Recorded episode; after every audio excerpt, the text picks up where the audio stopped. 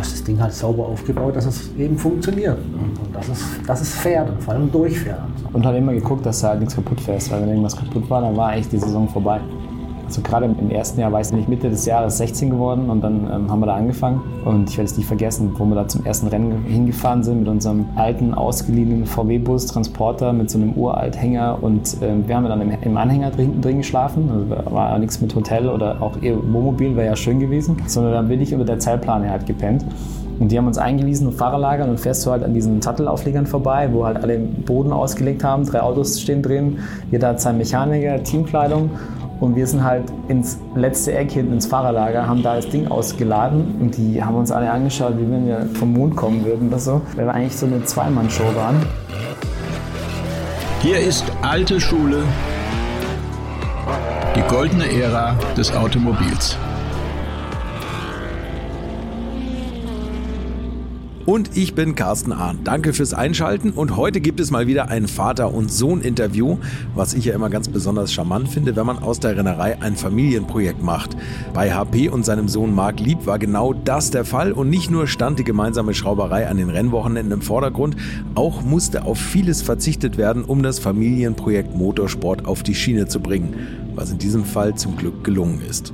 HP ist beruflich übrigens fast zeitlebens dem heißgemachten Porsche verbunden gewesen, denn er war bei den Edeltunern Ruf, Techart und Gemballa angestellt. Trotzdem war bei Marc der Motorsport immer nur ausgedehntes Hobby und das eher in Richtung Formelkarriere. Und um genau diese Anfänge soll es in dieser Folge gehen und wie Marc Lieb dann als Porsche-Werksfahrer entdeckt wurde, das erfahrt ihr heute. Viel Spaß also mit HP und seinem Sohn Marc Lieb. Also ich glaube, du hast das Porsche-Virus in die Familie eingeimpft, würde ich mal sagen, oder? Ich habe es irgendwie in die Familie eingeimpft. Letztendlich aber war es mein Vater. Dein mein Vater war auch schon Porsche-Fan? War schon, und vor allem, er war Auto- und Rennaffin. Und, und das Porsche-Gen habe ich eigentlich vom, vom alten Porsche-Rennfahrer Rolf Fischer aus Freudenstadt. Der ist Bergrennen gefahren. Aha. Und man hat so einen kleinen Reifenhandel gehabt und, und, und mein Vater hat für den gearbeitet. Ich dann später auch Reifen montieren und solche Dinge. Und da ist man dann halt dann ins Werk 1 ins Backsteintor gefahren und hat einen 2.2S geholt nach Hockenheim. Und im 1800 TSA waren die vier Dunlop Potenten drin. und, dann ist man nach Hockenheim und über den Rolf Fischer ist mein Virus eigentlich gewachsen letztendlich. Und über das Buch vom Neubauer Männer, Frauen, Motoren. Das lag bei uns zu Hause und das hat keine Ecken mehr und keine Kanten mehr und das hat man gelesen, bis, bis dann schwindelig worden ist.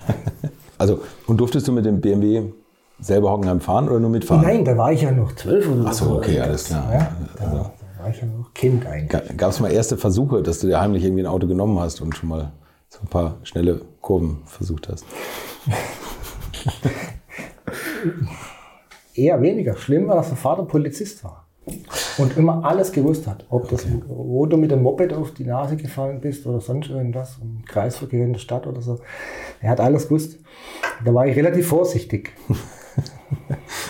Hast du ein Glück gehabt, oder? Ja, da habe ich wirklich Glück gehabt und äh, ich bin da anders rangegangen ran oder herangewachsen, glaube ich, ähm, weil mein Vater mich ja relativ früh schon irgendwie alles machen hat lassen. Also Sie haben wir dann gegen später da auf dem Land gewohnt und dann war das vollkommen egal, ob du dann mit 12, 13, 14 mit dem Moped, äh, wo du noch keinen Führerschein hattest, über die Felder gebrettert bist oder solche Sachen. Das war einfach egal. Und bei das, dir war ja auch nur der Opa Polizist und nicht der, der Vater. Und der Opa war dann, war hat Gott sei Dank weiter weg gewohnt. Der hat dann nicht im All gewohnt. Der hat, konnte sich dann auch kontrollieren und da war es dann auch entspannt, so wie es halt mit Großeltern ist. Die sind dann immer noch ein bisschen entspannter, was, was die Enkel so machen. Ja. Und äh, ich glaube, da hatte ich es ein bisschen, ein bisschen einfacher oder viel einfacher. Der Einstieg. Aber dein Vater hat das natürlich auch gefördert, weil er selber kein Rennfahrer geworden ist. Aber hast du damit mal geliebäugelt oder hast du dir tatsächlich überlegt, wie du schaffen könntest, selber Rennfahrer zu werden? Ja, natürlich. Das, war schon ein Traum von mir eigentlich. Ja. Und äh, man hat immer geguckt, was, was kann man machen und, und, und hat nach der Szene geschaut. Und, und ähm, ich weiß, wir waren mal die 928er Motoren sind immer die Köpfe kaputt gegangen. Und da gab es eine Firma, Getmo, da bei Pinage da hinten, okay. auf, dem, auf, dem, Feld. Und Getmo war eine Riesennummer in Formel Ford. Und irgendwann lag da so ein Torso in der Ecke drin. Und habe ich schon dann zu Hause mal angefragt, ob man so ein Ding kaufen kann. Und das, aber das kam nie zustande, weil das war einfach auch utopisch und, und nicht, nicht irgendwo, das hat nirgends reingepasst. Ich bin dann mit meinem äh, 1600er BMW, dann, da gab es akademische in Hockenheim, bin ich ein bisschen gefahren und, und dann Porsche Sportfahrschule, hat man so angefangen, haben die Leute gekannt, ist dahin und so. Und so hatte ich das dann irgendwo, aber so richtig Rennen gefahren bin ich erst hobbymäßig ein bisschen später. Aber es ist immer im Hobby geblieben. Aber du bist, du bist natürlich dem, dem Porsche-Virus da schon verfallen und hast eine Lehre bei Porsche gemacht. Richtig, ich habe 74 bei Porsche angefangen zu lernen. Ja. Ja, Gab es da einen Lehrmeister, der schon bei mir im Podcast war oder so?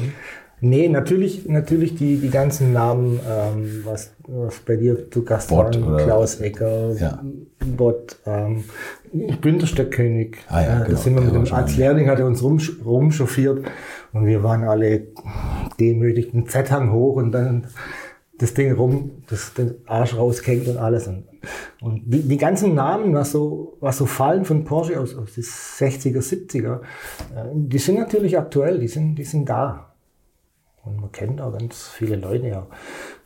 Ich kenne einen alten Porsche-Mann, der ist im Allgäu jetzt in Rente, ist 80 Jahre alt, der Helmut Pietsch. Den habe ich heute noch Kontakt. Der schraubt auch immer noch Motoren und der kann es auch nicht lassen. Und äh, ja, ist alles, alles da.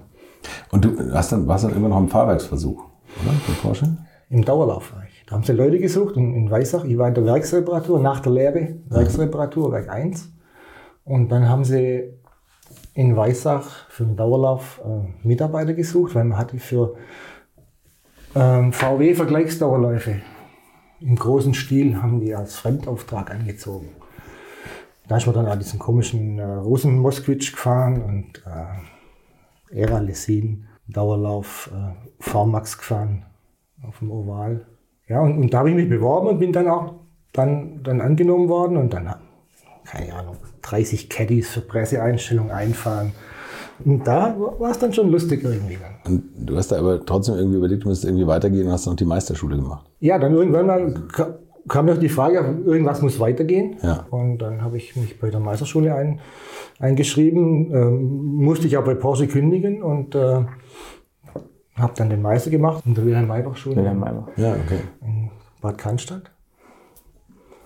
Ja, und dann nach der Meisterschule gab es bei Porsche nur Einstellungen. Das war auch nicht so gute Zeit bei Porsche. Und dann bin ich dann bei, bei den Tunern ein bisschen gelandet. Hätte auch schlimmer kommen können, ehrlich gesagt. Und die erste Station war Gemballa. Richtig. Ja. Uwe Gemballa, Mensch Gott habe ihn selig, der Ja. hat ja auch ein, ein tragisches Ja. Ende genommen. Ja. Wie war das? Ich meine, das war natürlich die Blütezeit des Tunings. Ich, das Wort Proll lasse ich jetzt mal weg, aber diese Verbreiterung und diese, diese Flügelwülste, also ich glaube, bei, bei Porsche-Leuten haben sich da die Fußnägel gekräuselt, aber irgendwie ist, finde ich, heute eine total charmante Zeit. Also wenn man da jetzt so zurückguckt und diese mega Breitversion sieht, Ja, und, und, und, und Uwe war eigentlich, er war eigentlich die Zeit voraus. Er hat damals schon elektronische Instrumente gebaut. Er hat damals schon Lenkradbedienungen gebaut fürs Radio und, und für sonstige Funktionen am Auto.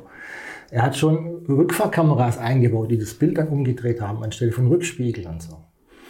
Also er, hat da, er war da schon ein bisschen Fantast und, und, und war da schon ein bisschen seiner Zeit voraus. Natürlich alles noch ein bisschen globig, aber, aber die Ideen waren da und, und so wie wir sehen, das gibt's heute alles. ihr habt ja bestimmt Wahnsinnskunden gehabt, oder? Also so schillernde Leute, die da rumgelaufen sind. Also Gemballa, Ja, natürlich, die kamen aus der ganzen Welt. Da war Genf war noch ganz hoch Ja. angesiedelt und, und Genf war immer Thema, dass man da irgendwas stellt. Und lange Mercedes mit Goldauflage und was weiß ich. Und, und äh, ja, also ganz verrückt und, und ganz toll. Und, und es war, war eine schöne Zeit. Wir haben viel gearbeitet, und, aber war gut. Und, und Uwe war immer, immer gut, immer gut. Und warst du eher, ähm, was hast du da genau gemacht? Hast du die Motoren? Nee, die Motoren kamen von Ruf, glaube ich, schon damals. Ich habe mich beworben. Er hat meine, mal einmal durchgelesen und sagte, wann fängst du an? Das war ein guter Montag. Ähm, da hat man ganz viele 911er, so Fahrwerke tiefer gelegt und solche Sachen. Das hat man im, im Akkord gemacht. Und er hat mich dann als Werkstattleiter eingestellt und ich habe dann einfach die ganze Sache koordiniert und auch von Entwicklung von Teilen und solche Sachen. Eigentlich war schon alles eingebunden irgendwo. Ja, und, und dann irgendwann mal kam die Idee, wir bauen stärkere Motoren und äh, dann hat man beim, beim Ruf die Motoren und Getriebe eingekauft. Und so kam eigentlich der Kontakt ins Allgäu. Und dann hat der Alois Ruf gesagt, der ist zu gut für Gemballa. Ja, das hat sich so langsam entwickelt. Es war so eine kleine Entwicklung. Da gab es einen, eigentlich der, der führende Technikerkopf bei Ruf war der Joe Huber, Josef Huber. der kam dann irgendwann mal mit einem Transporter vorbeigefahren in, in Leonberg mit einem gelben CTR drauf. Ein Yellowbird. Ein Yellowbird drauf mit Dunlop weiß beschriftete Reifen, kam da, kam da von RLSin, wo sie da mit dem Paul Freyer die 340 geknackt haben. Und so kam, ist es langsam gewachsen und er sagt irgendwann mal, hast keine Lust bei uns zu arbeiten. Da bin ich schon mal hingefahren, hat sich das angeschaut und, ja, und irgendwann hat man gesagt, okay, machen wir. Wann war das? 88. Marc, da bist du schon im Spiel. Da warst, warst du schon im Game Da drin war ich quasi. schon, da war ich schon, da war ich schon, 1980 ich- geboren, war schon 8 Jahre alt. Ja, also die, so meine Erinnerungen an, an, an meinen Vater und mit, also wo ich ihn dann so assoziiere mit Porsche, so an, der, an die Gemballa-Zeit. Und da war ich dann auch als kleiner Knirps, da war gegenüber so ein, äh, vom, vom, vom Gelände war so eine, ähm, war es eigentlich so eine, ja, eine Baustelle. Da bin ich mit dem BMX immer rumgefahren. Das sind so die Erinnerungen, die ersten, die ich habe, dass ich mal mitgegangen bin, äh, wenn da, wenn der Papa gearbeitet hat. Und dann natürlich die, der, der Umzug, an den kann ich auch noch gut erinnern, wenn man dann von der, sagen wir mal, Stadt, wir haben ja in Zuffenhausen gewohnt damals. Und äh, wenn man dann halt ins Allgäu zieht, ist dann schon auch ein Kulturschock am Anfang. Also die Leute reden anders. äh, mit, den, mit, den, Kump- mit den Jungs auf der Straße habe ich am Anfang so Schwierigkeiten gehabt. Wie reden die so komischen Dialekt? Verstehe ich gar nicht. Und dann, aber es war total cool, weil das war für mich im Allgäu echt eine schöne Zeit und es war gut getimed eigentlich von, von, von dem, weil es war einfach eine unbeschwerte Zeit auf dem Land. Äh, wie ich vorher schon gesagt habe, wenn du dann ähm, äh, auch Mo Moped fahren kannst und es interessiert keinen und da ist keine Polizei und es war so eine unbeschwerte Zeit und ähm, ja, und dann ging das ja auch in der Zeit so ein bisschen los, davor schon mit bisschen Kartfahren, ähm, auch schon zu Stuttgarter Zeiten und dann im Allgäu wurde es dann halt immer ein bisschen intensiver und da natürlich die, die richtigen Erinnerungen an, an die Kindheit, wenn, keine Ahnung, es war ja auch wirklich, war ja alles ein bisschen auseinandergezogen, mehrere Kilometer Schule, Arbeit und dann äh, Wohnhaus und dann irgendwie nach der Schule früher aus oder später aus, kein Bus. Äh, Papa, kannst du mich kurz holen? Und dann kam er halt entweder in einem CTR oder BTR oder in einem, in einem, wo halt irgendwie noch was fahren musste. Und das sind so meine ersten richtigen Erinnerungen. Gerade noch als Top-Ass auf dem Quartett gehabt. Ja, und richtig. dann war das dann vorgefahren. Und dann wirst du quasi von der Schule abgeholt in dem, in dem CTR. Das war natürlich Wahnsinn. Das war eine total coole Zeit. Und äh, da ist so der, der Virus eigentlich so bei mir so übertragen worden, wo ich denke, boah, das ist schon einfach eine coole Marke, ein cool, cooles Auto. Und deswegen das G-Modell für mich immer noch das schönste Porsche, weil ich einfach so super Erinnerungen habe. Und wenn ich, in, ich habe ja auch eins, ich habe einen 82er SC und wenn ich da, ein, wenn ich da einsteige und ich rieche das Auto, dann bin ich quasi wieder in 1988 zurückversetzt. Und das sind so die Erinnerungen, die, die einen da prägen und das ähm, hat einen wirklich geprägt. Und es war eine, eine sensationelle Zeit. Also da, was wir da auch Sachen erlebt haben mit, keine Ahnung, wo man dann auch zum, kann ich noch, kannst du dich daran erinnern, wo, man, wo du mich abgeholt hast vom Kartfahren in, in Italien.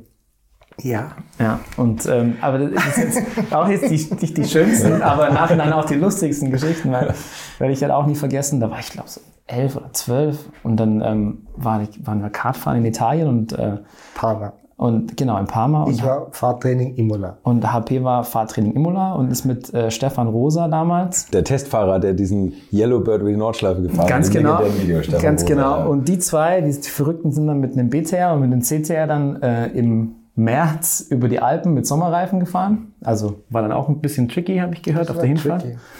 Und ähm, auf der Rückfahrt hat er gesagt, okay, dann komme ich ein paar Mal vorbei und hol dich ab. Und dann fahren wir zusammen heim, weil nächsten Morgen war dann wieder Schule. Und dann sind wir heimgefahren und war über die Alpen, war alles tippitoppi, ähm, Straßen waren frei, alles geräumt, alles schön gesalzen und so weiter, war alles gut. Und dann fahren wir kurz vor unserem Heimatdorf, fahren wir über die Landstraße und das ist so eine leichte Kuppe. Und ähm, die ganzen Felder linksrum war Schnee. Straßen waren aber frei. Und ähm, ging so, ja, so 500, 600 Meter vorm Ortseingang über die Kuppe drüber. Und wenn du mit einem Auto fährst auf dem Land, naja, keine Ahnung, was wir da drauf hatten. Also wir waren definitiv nicht 100. Und äh, kommen über die Kuppe drüber und dann Schneeverwehungen, die ganze Straße voll Schnee. Und, dann habe ich schon gemerkt, jetzt, äh, jetzt wird er nervös. Und dann sind wir da quasi rumgeschildert, links, rechts, versucht gegenzulenken, Auto natürlich null verzögert und sind dann quasi in den Ortseingang rein. An so einer Mauer rechts angedutzt und links über einen Gartenzaun, über einen Misthaufen, da sind wir dann stehen geblieben. Und er so, ah nee, und so, was soll ich denn morgen im, Geschäft erzählen und so weiter. Und das Ding war natürlich schon ein bisschen kaputt, aber das sind halt auch so Erinnerungen, die bleiben dir halt immer. Also auch wenn es jetzt in dem Moment nicht, äh, nicht gut, also nicht gut war, aber das sind einfach so Erinnerungen, die bleiben einfach für immer. Was man auch in dem Wagen erlebt hat halt. Ne? Absolut, ja, total. Und klar, Yellowbird, das war die absolute Waffe damals. Aber auch aus heutiger Sicht ja noch. Ne? Also Ja, klar, ja. Heute hat man mehr elektronische Helfer, aber das Ding ist ja immer noch Ja, brutal von den ganzen Werten her. Was hat Alois Ruf gesagt? Hat er, hat das akzeptiert? Dass du, Es war relativ, es war relativ entspannt. Also, ja, aber das, das Auto war wirklich rundum zerschossen, zerdenkelt. Der Scheinwerfer rausging, war eine Alu-Kotflügel, da hat es eh nicht viel gebraucht. Die, die Zaunlatten haben das Dach, Dachbeul eingebeult und die GFK-Teile, Front, Heck, alles Felgen rechts von der Mauer, alles zerkratzt. Also es war schon, ich habe ihn dann einfach mal in die Lackiererei geschoben. Ja. Aus Rebo zuerst. Ja, Gott sei Dank nichts passiert, alles gut, aber Ja, es hätte durchaus gehen können. Ja, aber das sind halt so trotzdem, ja, so Sachen, wo du halt dann 30 Jahre später drüber lachen kannst. Das ist dann irgendwie schon echt ein Wahnsinn, was man da alles erlebt hat. du sagtest ähm, Kartfahren, wann hast du damit angefangen?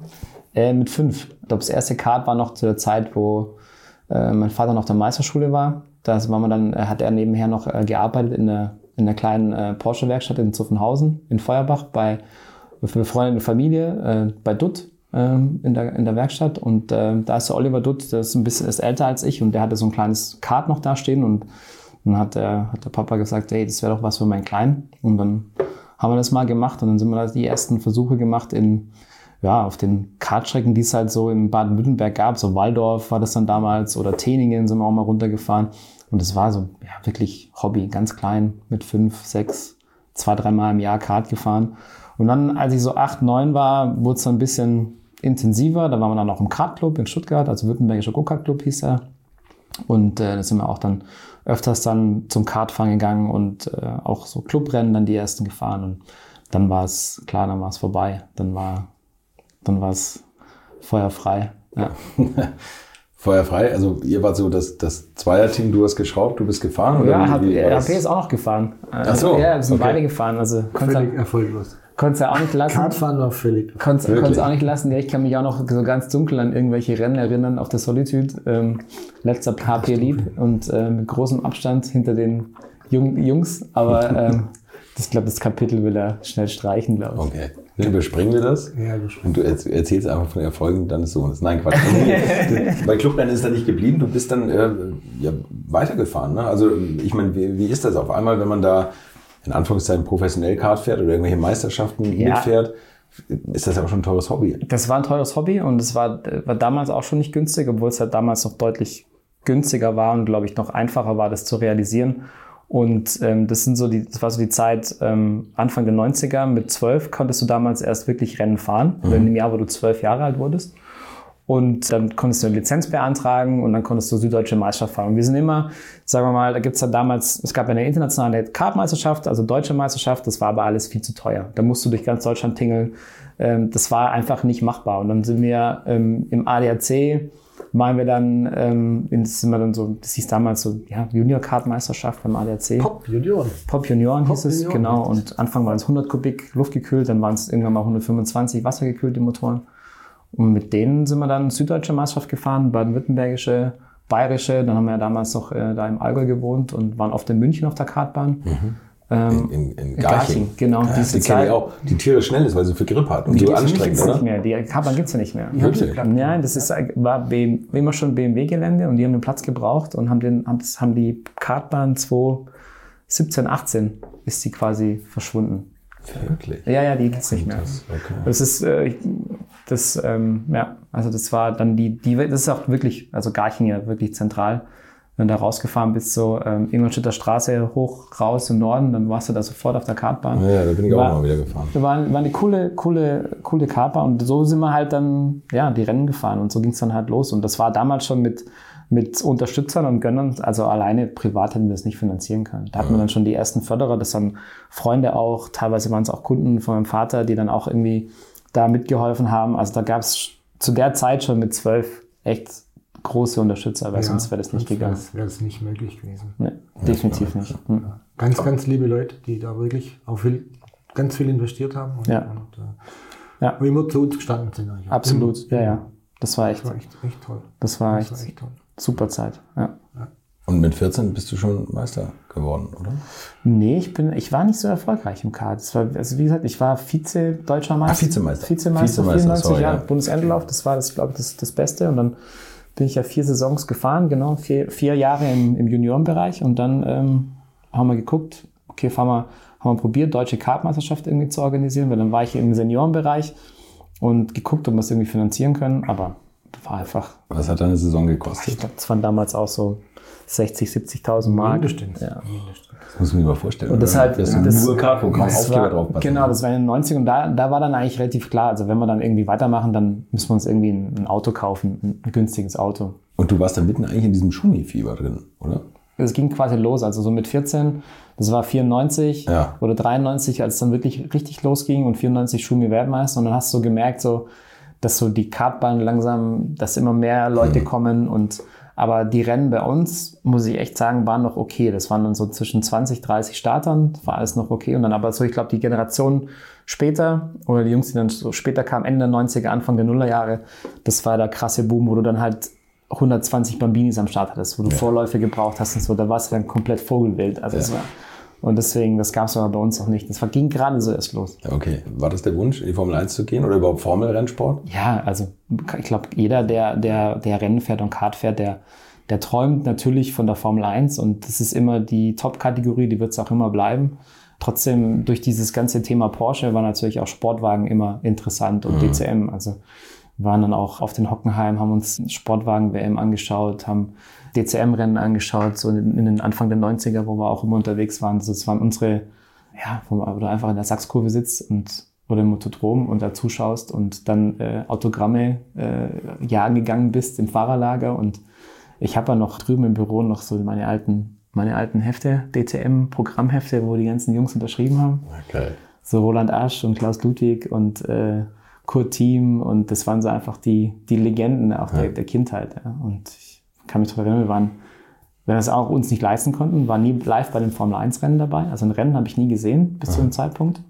Waren wir erst viel, viel später und äh, haben aber über einen Bekannten, der beim AVD dann gearbeitet hat, der hat uns dann Karten für einen Freitag besorgt. Das haben wir halt freitags. Ja, dass man die Autos mal fahren sieht, ne? ja, und ich werde es nie vergessen, wo wir dann auf der Tribüne saßen. Du warst halt so gewohnt, DTM, ja, war laut. Und wenn die aber dann einfach so ein Formel-1-Auto an dir vorbeifährt, da, da gefriert ja alles. Es ist einfach so ein ja, brutal, wenn das Ding vorbei, vorbeifährt. Und diese Lautstärke ist das erste Mal, dass ich Gehörschutz gebraucht habe in meinem Leben, dass ich da irgendwas in meine Ohren reinmachen musste. Und das ist, äh, ja, das sind halt auch so, so Sachen, die halt einfach hängen bleiben. Und deswegen, klar, Formel 1 war ein Traum, aber es war wirklich ein Traum. Es war sehr, sehr weit weg. Das haben wir dann auch später gemerkt, einfach die Voraussetzungen im Formelsport waren eigentlich, waren eigentlich nicht da, um auch zu sagen, ich, ich gehe jetzt dann in die Formel 1 und ich habe da einen Weg dahin oder ich habe ein großes Management, die mir das, das, der mir das ermöglicht, der mir auch Formel 3 finanziert. Und wir haben uns dann halt schnell auf diese Formel Renault ähm, eingeschossen, weil das war damals, glaube ich, mit das günstigste, was du machen konntest im Formelsport. Du konntest Formel Renault 1600, ne? Oder? Genau, das war die, die, das war damals noch unterteilt in A und B, also Kategorie. Die große Kategorie waren schon die 2 Liter äh, äh, Motoren und äh, die Einstiegsklasse waren die 1600. Und da haben wir uns damals einen ganz alten Hobel gekauft. Der hatte noch nicht mal Dreieckslenker. Das war einer der allerersten Formel Renault. Baujahr 89. Ein Swift. Völlig. Okay, aber schon blöd, mega altes. Material eigentlich. Ja, komplett. Völlig daneben eigentlich. Also Ja. wenn man es im Nachhinein betrachtet, da muss man sagen, du warst eigentlich so blauäugig blöd eigentlich. so ein Ding zu kaufen. Ja. Ja, und alle haben gelacht und haben gesagt, das war der Dinosaurier. Das war der Dinosaurier. Das war ein Dinosaurier. Das Er Auto hatte war, den Kühler ja. noch hin, das war das einzige Auto, wo den Kühler noch hinter, hinterm Sitz hatte. Hm. Und Also nicht in den Seitenkästen links, rechts wie die anderen die Kühler, sondern hatte doch hinter, dafür war mein Spar richtig schnell, weil das Ding hat Topspeed gehabt ohne Ende. Aber der Flughafen, also Flugplatzrennen, Ja. da war das Auto richtig gut. Also unfassbar eigentlich. Dann, und dann sind sie selber gekommen nach, nach dem Warm-up, so Sechster oder so mit, mit der Kiste. Und äh, ja, aber es war immer der Dinosaurier. Hast du ein bisschen was an dem Auto machen können? Also Motor und nochmal ein bisschen was verfeinert oder so? Also da hat man das Material genommen, was man bekommen hat, hat es natürlich versucht zu optimieren. Viele Möglichkeiten hattest du ja auch nicht vom Reglement her. Ähm, ja, und äh, hast das Ding halt sauber aufgebaut, dass es eben funktioniert. Und dass es, dass es fährt und vor allem durchfährt. Und so. Und da, das war, das hast du das Hauptaugenmerk drauf gelegt. Also nicht auf die Spitzenleistung, sondern dass das Ding durchfährt. Das, war, das war eigentlich auch und so. Ja. Und halt immer geguckt, dass da halt nichts kaputt fährst, weil wenn irgendwas kaputt war, dann war eigentlich die Saison vorbei. Also gerade mit dem, im, im ersten Jahr weiß man es immer noch, da bin ich Mitte, Mitte des Jahres 16 geworden und dann ähm, haben wir da angefangen. Und ich werde es nicht vergessen, wo wir da zum ersten Rennen hingefahren sind mit unserem alten, ausgeliehenen VW-Bus, Transporter mit so einem Uralthänger und ähm, wir haben dann im, im Anhänger drin, drin geschlafen. Also war ja nichts mit Hotel oder auch eher Wohnmobil, wäre ja schön gewesen, mhm. sondern dann bin ich unter der Zeltplane halt gepennt. Und die haben uns eingewiesen und Fahrerlagern und fährst du halt an diesen Sattelauflegern vorbei, wo halt alle Boden ausgelegt haben, drei Autos stehen drin, jeder hat seinen Mechaniker, Teamkleidung und wir sind halt ins letzte Eck hinten ins Fahrerlager, haben da das Ding ausgeladen und die haben uns alle angeschaut, wie wenn wir, keine Ahnung, vom Mond kommen würden oder so. Weil wir einfach so, so, ja, so eigentlich so eine Zweimann-Show waren.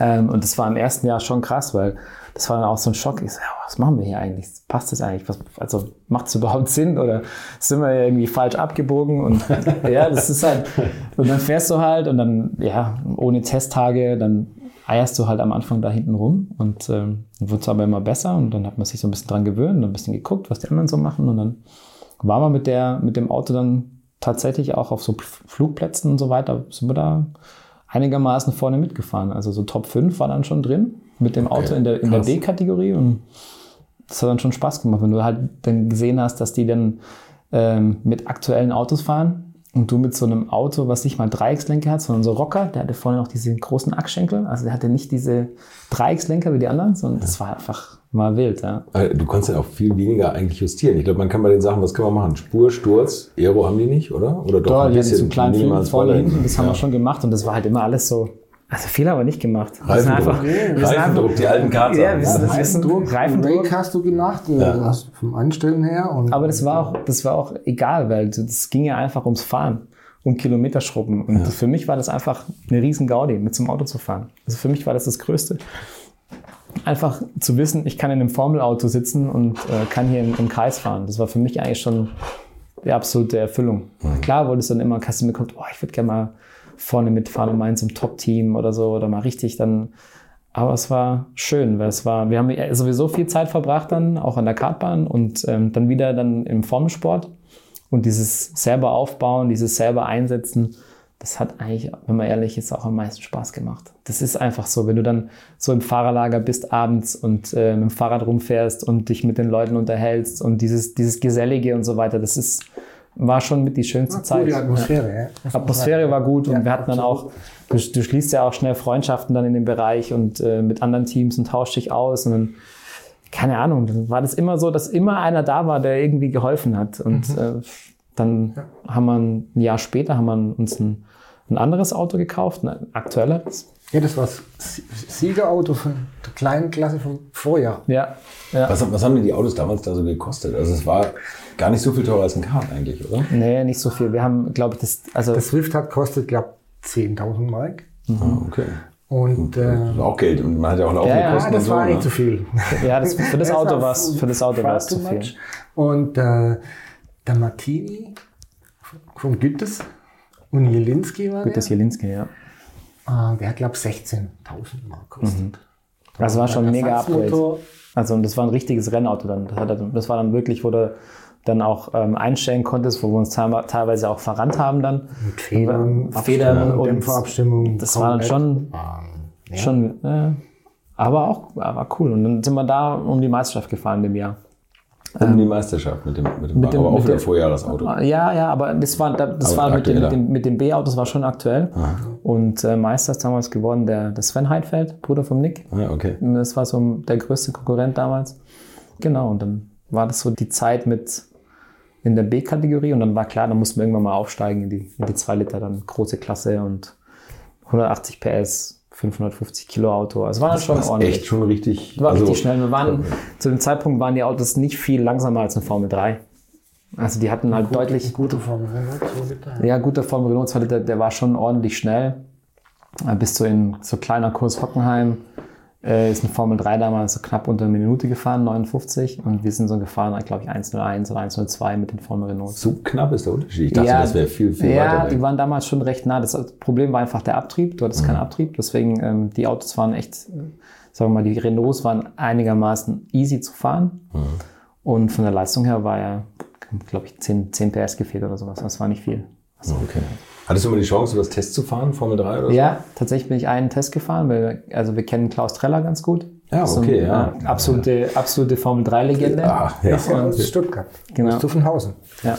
Und da, da kann ich mich auch dran erinnern, da, also nicht als er Schumacher gefahren ist, also der, den haben wir ihn mal besucht, da in Hockenheim, aber davor ist der, der Joe Winkelhock bei ihm gefahren, Ja, okay. äh, Formel 3. Und da waren wir mal in der Werkstatt, das war auch so eine, so eine dunkle Erinnerung, die ich noch habe und beim Klaus. Und äh, Klaus hat uns dann einfach auch mal ermöglicht, dass wir einen relativ günstigen Test fahren konnten mit dem Formel 3 Auto ähm, mit alten Reifen. Das war ein Vormittag in Hockenheim. Pff, war mega. Also das, klar, das hat, das hat richtig viel Spaß gemacht. Und wir Aber- wollten auch dann Formel 3 fahren. Das war dann nach diesen vier Jahren Formel Renault, wollten wir unbedingt Formel 3 fahren. Würdet ihr eigentlich auch so gerne wie ich manchmal neue Länder mit einem Oldtimer erkunden, aber ihr scheut euch die lange Anreise auf Achse oder die teuren Transportkosten?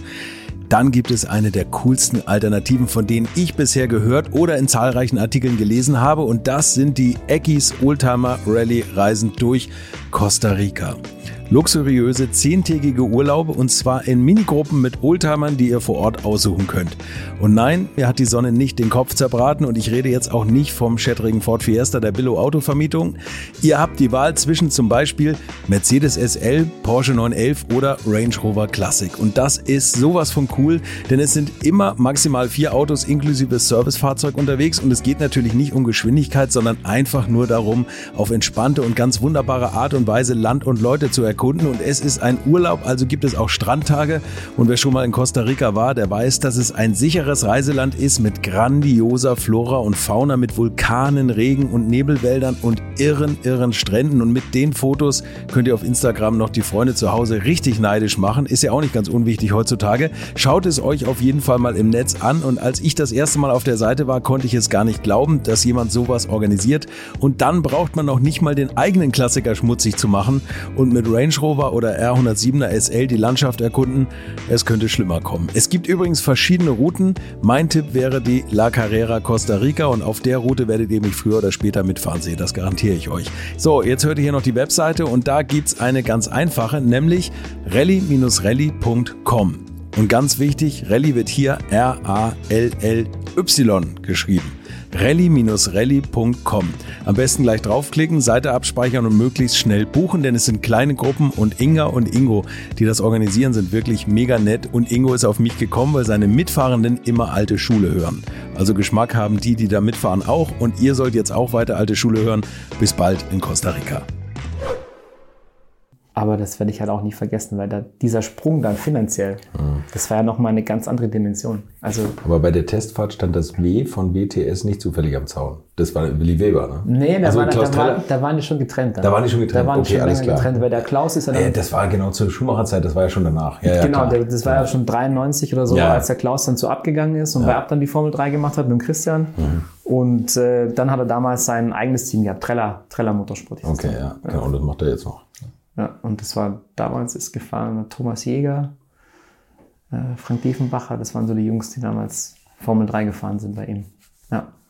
Habt ihr da mal so geguckt eigentlich? Also jetzt Willi Weber ist jetzt vielleicht nicht das Paradebeispiel, aber so nach Leuten, die einen da so finanziell auch fördern können oder so? Oder? ja, klar, hast du schon geguckt, aber hat sich irgendwie nie so richtig ergeben. Es waren, Man hat sogar Adressen gekauft. Da gab es ja dann mal so einen Adressenverkauf von Sponsoring und was weiß ich. Und, Wirklich? ja, wir haben alles, also haben wir wirklich alles ich gemacht. das noch zu Hause und dann, äh, keine Ahnung, wie viele wie viel Briefe man verschickt hat und, und, und versucht hat, irgendwo einen Fuß reinzubekommen.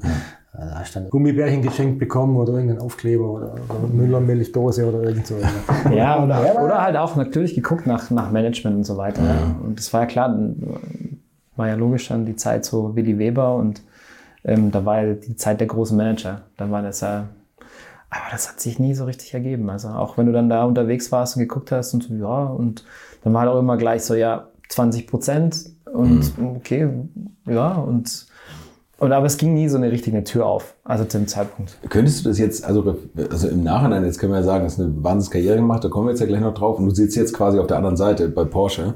Könntest du jetzt sagen, was vielleicht damals der Fehler war oder wo du damals vielleicht nicht hartnäckig genug warst? Ja, ich glaube, ich habe mich einfach schlecht verkauft. Also ich glaube, das war so das Problem. Ich glaube, ich bin jetzt generell auch nicht so der Typ, der auf Leute so extrem gerne zugeht. Also ich bin schon, glaube ich, eher so zurückgezogen manchmal oder derjenige, der halt auch sich auch nicht in den Vordergrund drängen will und so weiter. Und das war, glaube ich, so das Problem, dass ich einfach nicht energisch genug oder so richtig auf die Leute auch zugegangen bin. Ich habe mich gesagt, ich bin der Größte und bin der Beste. Das ist das, was man braucht. Ne? Das ist das, was, was du brauchst. Und Ja. das brauchst du heute auch. Und ähm, das ist äh, ganz selten funktioniert es, wenn du so eher so der zurückgezogene oder so introvertierte Typ bist, dass du halt eine Karriere machst. Und das ähm, war, glaube ich, damals schon auch der Fehler. Aber ganz klar auch die fehlenden Erfolge. Also man muss ja auch ganz klar sagen, wenn du mit immer mit unterlegenem Material mal dich auf dich aufmerksam machen kannst, dann bist du aber immer erst in der Position, dass du sagst, okay, ich muss aber erstmal Geld bringen. Also Beispiel war, ich war damals Dritter dann in der Meisterschaft in der Formel Renault, bin dann letztes Rennen Nürburgring zur Formel 3 und bin Klinken putzen gegangen.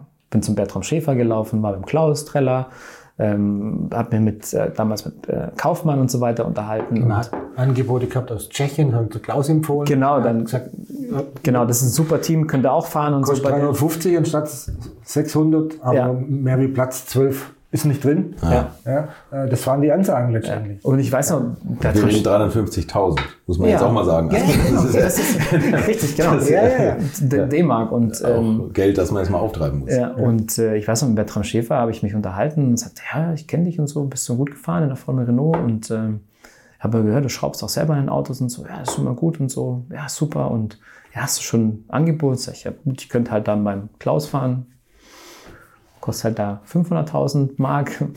Und ähm, der Bertram so, ja, ja, also vielleicht ganz gut, wenn du das erste Mal ein Jahr beim Klaus fährst und dann, wenn, ich, wenn du dann so dich bewiesen hast, dann kommst du zu mir, kannst natürlich auch gleich bei mir fahren, musst halt 850 bringen. Ich so, ja, okay, alles klar.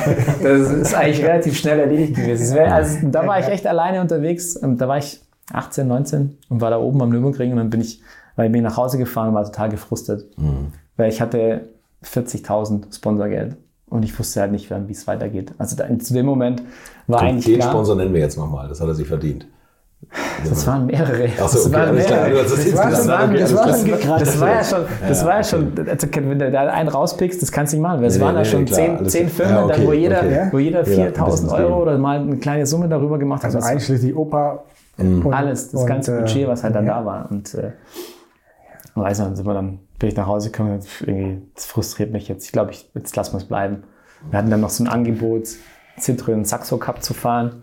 Äh, ich sagte, nee, also so Fronttriebler und dann Saxo Cup und dann noch Geld auszugeben, was nicht dein eigenes ist und so weiter. Das hat sich nicht richtig angefühlt. Und dann, Und dann gab es noch diese komische V8-Geschichte. V8 Star? Nee. V8 Star hat man auch mal rumgemacht. Da habe ich auch eine Unterlagen zu Hause, habe ich letztens noch gefunden. Ja, das- und lauter so Zeug, aber das sind alles, alles Klimmzüge, die eigentlich nicht. Äh, Die sind dann auch, da musst du bist dann auch an dem Punkt, wo du sagst, okay, jetzt haben wir schon so viel Geld verbraten. Also, und weißt du, waren nie im Urlaub, haben alles irgendwie zusammengespart. Ja, wie war denn das eigentlich? Also, Was hat denn deine Frau, Schrägstrich Mutter, gesagt? Also ich meine, das ist Die ja... war nicht begeistert, das ist ja logisch. War, war, Gab es da Stress, ja? Also ja, es gab schon, was heißt Stress, aber Ja. Diskussion. Ich meine, sie hat gesehen, dass es mir Spaß macht und dass, dass ich da glücklich bin in dem, was ich tue. Aber sie hat natürlich auch auf viel verzichtet. Ist ja logisch. Ja, muss man ganz klar sagen. Also die ganze Familie hat verzichtet. Absolut. Also immer hinten angestellt. Egal, ob das jetzt, ähm, ja, waren immer Autos, sind, haben wir immer alte, schöne Autos gehabt. So Strich 8 oder sowas war halt dann so angesagt oder so einen alte, alten BMW oder so ein, war halt immer irgendwie, ja, Und immer irgendwo hat man irgendwas rauskleiert, sage ich immer. Und das ist der Typ, also der eine hat dann, äh, Opa hat 6000 Euro für einen Transporter gegeben. Äh, ja muss ich schon sagen, ohne, ohne, ohne den Opa wäre es nicht gegangen. Ja. Es, war, es waren so viele. Es waren Der viele. Polizist? Ja. Oder Obermütterlich? Ja. Ja, guck ja, mal hin. Opa das- Polizist. das- Und da, Rogaschewski. ja, alles. Da, da, da gibt es so viele Namen, Ja. ähm, die Das es ist- wirklich verdient hätten, in, in, der, in, in der Galerie reingestellt aber das sind, zu werden. Das, Aber es das, ist- das sind zehn, das sind, Nee, aber das Hunderte, das das ist- sind Hunderte. Ja, Das ist ist ein Wahnsinn, oder dass man eigentlich immer in Anführungszeichen für so Kleckerbeträge, ohne die das auch nicht gegangen wäre, da, da so, so rumackert und andere kriegen einen Sponsor, knallen sie das Auto damit voll, irgendwie dann steht da Benetton, you name it. Ja, und, ja, klar. Und, und dann ist die Saison finanziert. Ja, und das wir haben Kunden, haben mir teilweise so ein 50er in, in, die Hand drückt. Das ist für einen Sohn, für das Radfahren. ja, aber ist das nicht charmant? Irgendwie ist es auch Es geil, das jetzt zu toll, hören, oder? toll, man toll. Ja, das ist Wahnsinn. hat. Irgendein CTR-Kunde, ich weiß gar nicht mehr, was- wie, er- wie er hieß, hat mir beim Fahrtraining am Nürburgring, hat mir irgendwann in mein Glas hat er mir Papier reingesteckt. Das war ein Scheck mit 500 Mark. Das, das war wie Weihnachten. Ja. Das war wie Weihnachten. Hast du gesagt, genau, auch Reifen und Wahnsinn. Ja, und du hast halt ja. auch immer der Form- gebettelt. Letztendlich hast du wirklich so, teilweise ja, aber auch so der, weißt du, keine Ahnung, der, der Jerich, der uns die Reifen gesponsert hat in der Formel Renault. Das war ja auch so ein Ding. Das war, der, der, ist in der gleichen Klasse gefahren. Der ist damals beim Robert Lechner gefahren. Das ist eine Spedition, Jerich. Sieht man auch ab und zu mal auf der Autobahn noch fahren. Und der, ist dann, der Junior ist da selber Rennen gefahren. Und der hatte so eine riesen Gaudi, weil wir bei uns halt immer abends dann, der ist dann ins Hotel gefahren und wir saßen halt noch da, haben gegrillt und äh, saßen bei uns im Zelt und dann kam er mal vorbei, hatten einen riesen Spaß mit dem. Und dann haben wir halt ein bisschen, mal so, haben wir ein bisschen gequatscht und so. Und dann dachte oh ja, heute im freien Training, ah, ich hatte den dritten neuen Satz Reifen, da hat's nicht gepasst und so. Und ich so, pff, dritten neuen Satz. ich wäre froh, wenn ich mal einen neuen Satz hätte. Ja, wie, hast du keinen neuen Reifen? Ich sag, nee, wir kaufen so einen Satz. Weichmacher drauf. Ja, wir kaufen aber Kartfahren gemacht. haben wir beim Kartfahren gemacht. Ja, davon gehe ich aus, klar. Dann haben wir, ähm, haben wir gesagt, okay, da habe ich zu ihm gesagt, du, wir kaufen uns einen Satz Reifen und dann hält er zwei Rennwochenenden bei uns. Und dann, nee, das kannst du nicht machen. Das geht ja nicht anders. Und dann kam er am nächsten Tag und gemeint, hey, ich ähm, gebe dir jetzt jedes Wochenende einen neuen Satz Reifen. Weil die hat eine große Spedition, die hat einen großen Deal mit mich, mit Michelin. Und der hat die Reifen wohl irgendwie günstiger bekommen. Und dann hat der, hat der mir echt tatsächlich jedes Wochenende Einsatzreifen gezahlt. Das ist aber echt groß, oder? Also das finde ich ja schon. das das kann- man- das so kannst, viele kannst du dir nicht vorstellen. Das kannst du dir nicht vorstellen. Uneigennützig. Uneigennützig. Also gerade zum Beispiel der Rogaschewski, der sein Sohn ist selber Kart gefahren und hatten halt keine Lust mehr gehabt zum Weitermachen. In dem seinem Container im Pforzheim im Bahnhof haben wir die, die Rennautos aufgebaut. Der hat für uns gebuckelt wie für seinen eigenen Sohn. Ja, das war echt, also so, wenn du so, zurück überlegst, wie viele da mitgeholfen haben, dass das irgendwie funktioniert, dass es irgendwie überhaupt dann, Ja, oder dass wir überhaupt fahren konnten. zum Autos kaufen. Autos kaufen habe ich zum Kunde gesagt, der, war- der war bei uns beim, beim Ruf an der Kunde. Das ist du Michi, hast du, hast du einen Zehner? Die Kiste kaufe ich. Hat er die Zehn hingelegt? Michi Klausmeier. Ja, war echt wild. Es, äh, Total wild. Oder die ersten Kartteile, es war ein Zahnarzt, der hat einen BTA, einen neuen BTA gekauft bei, bei Ruf. Und der ist eigentlich mit uns zum, zum Schwarz, zum Karthändler gefahren und hat gesagt, so, dies und dies, wo der Michael Jackson da rumgelaufen ist und seinem eine, ist er praktisch mit uns beim, beim Schwarz zum Karthändler rumgelaufen und wir haben für 20.000 Mark haben wir das Basiskartzeug gekauft. Ich meine, das, mit dem haben wir natürlich auch lang, lang, lang Ja, auskommen klar. müssen, aber das ja. Und deswegen sage ich, dass da reichen nicht, da reichen nicht 10, da reichen nicht 20. Das Ah, sind nee, klar, hunderte nee. von Menschen und, und die da, die da mitgeholfen haben und so. Das war schon. Ja, oder, oder unsere Mechaniker, die Jungs von,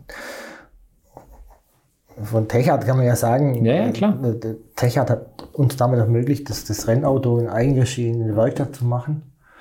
Ähm, und, und die Jungs, da haben wir heute noch Kontakt. Die sind heute, das ist immer noch der magische Lieblingsrennfahrer von, von einem, der arbeitet auch noch bei Porsche. Und, Mhm. und da waren auch immer Leute, die sind am Wochenende mit, ohne, ohne zu murren. Und dann haben wir Essen, Zigaretten, Essen, Trinken und gut was. Ja. Und Die haben geschraubt dann im Auto. Das und, ist und immer noch und immer noch einen guten Kontakt und, und Ja, wo gerade der Name gefallen ist. Du bist dann irgendwann von Ruf weg zu Techart und Thomas Behringer. Wieder zurück nach Stuttgart quasi. richtig, ja. Warum kam das zustande? Ja gut, das war praktisch der Einstieg in die Formel Renault-Geschichte. Und, und äh, Alois Ruf wollte nicht, dass ich das Auto in der Firma mache. Und äh, natürlich auch nicht unbedingt so, dass ich da Donnerstag schon unterwegs bin und solche Ja. Sachen. äh. Und ich hatte einen Bekannten, der hat bei Techart gearbeitet und der hat mich da irgendwie auch empfohlen. Und dann haben die sich mal gerührt und haben gesagt, magst du nicht zu uns kommen? Wir kümmern uns ein bisschen um Geld und, wir, wir, und du kannst das Auto in, in, bei uns in der Firma machen. Und so, so kam das. Sehr geil. Und dann wieder, wieder umzogen. Also, und umzogen ist ja wie einmal abgebrannt. Also, das ist Einmal rauf, runter, Allgäu. Das, das ist, ja, also gut, dann, dann, dann Techert und, und dann haben wir wirklich, und, und äh, da gab es einen Pressemann, der hat wirklich, wirklich Geld zusammengebracht von so Rapid Prototyping Firmen, die im Umkreis lagen, die er gekannt hat. Äh, Dann gab es ja noch eine Absplitterungsfirma von, von, von Techa, die Techcom oder so irgendwie das war, mit so Freisprechanlagen und so. Haben wir auch, auch Geld bekommen und da hat man das, die Geschichte eigentlich mitfinanziert. Sonst wäre das nicht, nicht, gar nicht machbar gewesen. Und in die Werkstatt zum, zum Schrauben. Ja, mit vermessen und was weiß ich. Ich meine, du hast natürlich zwölf Stunden am Tag gearbeitet, äh, Auto vermessen, dann hast du aufgeladen und dann bist du abends 8 Uhr dann in LKW und dann bist du nach Ostleben gefahren. Am anderen Morgen hast du um 8 Uhr das Zelt aufgebaut. Ja, ja. Das, das äh, War ein wilder Ritt. kannst Das war du. ein wilder Ritt. Oder? Absolut. Weiß ich heute nicht mehr, wie das ging. Das Ja, ist, und aber auch- ich glaube, viele können das nicht nachvollziehen, ne, die heute in den Motorsport einsteigen. Nee, das ist, ähm, da war so viel Eigenleistung und so viel Fremdleistung von so vielen Menschen mit dabei. Und wenn man das sich überlegt, wie, wie wenig Geld wir eigentlich dann ausgegeben haben, bis zu dem Zeitpunkt, wo ich dann das erste Mal Geld verdient habe, das war schon, war schon krass. Aber man lernt natürlich, sich durchzubeißen. Und kann es sein, ich beschleicht so ein bisschen die Ahnung, dass man ein Langstreckenspezialist wird, weil man einfach Materialschuhen fahren lernt, oder? Weil man nichts kaputt machen Ja, aber darf. das war, das war schon klar. Du bist schon immer gefahren. Das hat mich aber auch limitiert eine Zeit lang. Ja, ja, klar. Weil du halt einfach auch nicht so, sagen wir mal, So reinhalten kannst. Genau, lange Probleme hattest, so den Schalter umzulegen, sage ich, jetzt, jetzt mache ich aber mal was kaputt oder sowas. Mhm. Und das war für mich auch immer noch das Schlimmste, wenn ich ein Auto später in meiner Karriere kaputt gemacht habe. Das Ah. war für mich das Allerschlimmste. Da habe ich, jeden, habe ich mich bei jedem Mechaniker persönlich entschuldigt und gesagt, sorry, dass du jetzt länger arbeiten musst. Das ist echt, das ist das Schlimmste, was passieren kann, ein Auto kaputt zu machen. Und das war ähm, ja bis zum Ende der Karriere eine Katastrophe. Auch wenn du so ein LMP1 kaputt machst. Du hast dann sofort immer im Kopf, was so ein Ding kostet. Ja. Und dann war das, das sind keine, sind ja keine 1000 Euro Beträge, sondern das ist halt dann echt, wo du denkst, oh scheiße, und jetzt müssen die dann neue Chassis einfliegen und so. Und denkst, oh Gott. Also das sind dann so Sachen, die... Ich muss dir mal vorstellen, was man dann später denkt, jetzt müssen die ein neues Chassis einfliegen. Wie weit man davon Ja. entfernt war eigentlich während Ja, dieser, ja. dieser ganzen Anfangsphase. So dieses, keine Ahnung, du hast, ähm, früher bin ich arbeiten gegangen, nachmittags, freitags, damit ich mir einen Rennanzug kaufen konnte. Und beim LMP1 hängen dann vier Stück drin im Schrank. Ja, aber, aber, Aber gewaschen. Und, gewaschen und mit Gewaschen, so Trockner drin. ne? Genau, und äh, Helmtrockner und zwei Ja. Helme und es ist einfach, ja, dieser So Spagat ist ja krass. ja. Ist echt abgefahren, ne?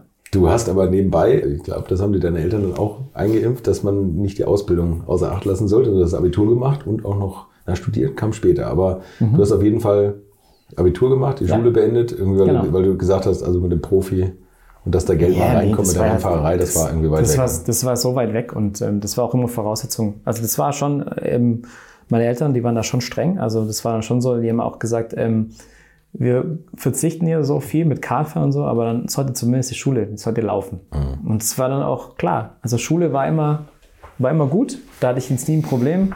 Da war, war klar für mich, das muss laufen, da will ich Abitur machen und ich will ein gutes Abitur machen. Und ähm, ich will mal einfach für, die, für später dann auch ähm, die Weichen stellen, dass ich eine gute Ausbildung habe. Das war immer schon klar. Und für mich war auch klar, als ich dann so 15, 16, 17 war, auch in der Formel Renault, ich will unbedingt studieren. Ich will unbedingt noch ein Studium machen. Und das ähm, war dann ganz normal nach dem Abitur.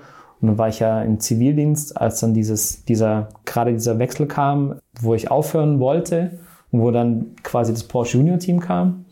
Da habe ich noch Zivildienst fertig gemacht und äh, das ist auch eine coole Story, weil ich dann habe ich dann den Fiat Regatta 75 PS eingetauscht in einen Boxster während der Zivi-Zeit. Das war dann auch irgendwie halt. Ein Porsche Boxster. Ja, da war ich ein Porsche Junior. Da gab es noch Ach so, einmal ach einen so, Dienstwagen. verstehe. Ja, okay, alles Da klar. gab es auf einmal einen Dienstwagen und dann bin ich halt am Anfang mit so einem, mit so einem verrosteten Fiat zum Zivildienst gefahren und dann äh, zwei Wochen irgendwann mal eine Woche später halt dann mit einem Boxer. Das war einfach auch so wild, ja. Weil du auf einmal halt dann aus diesem, ja, auf einmal bist du halt irgendwie Profi.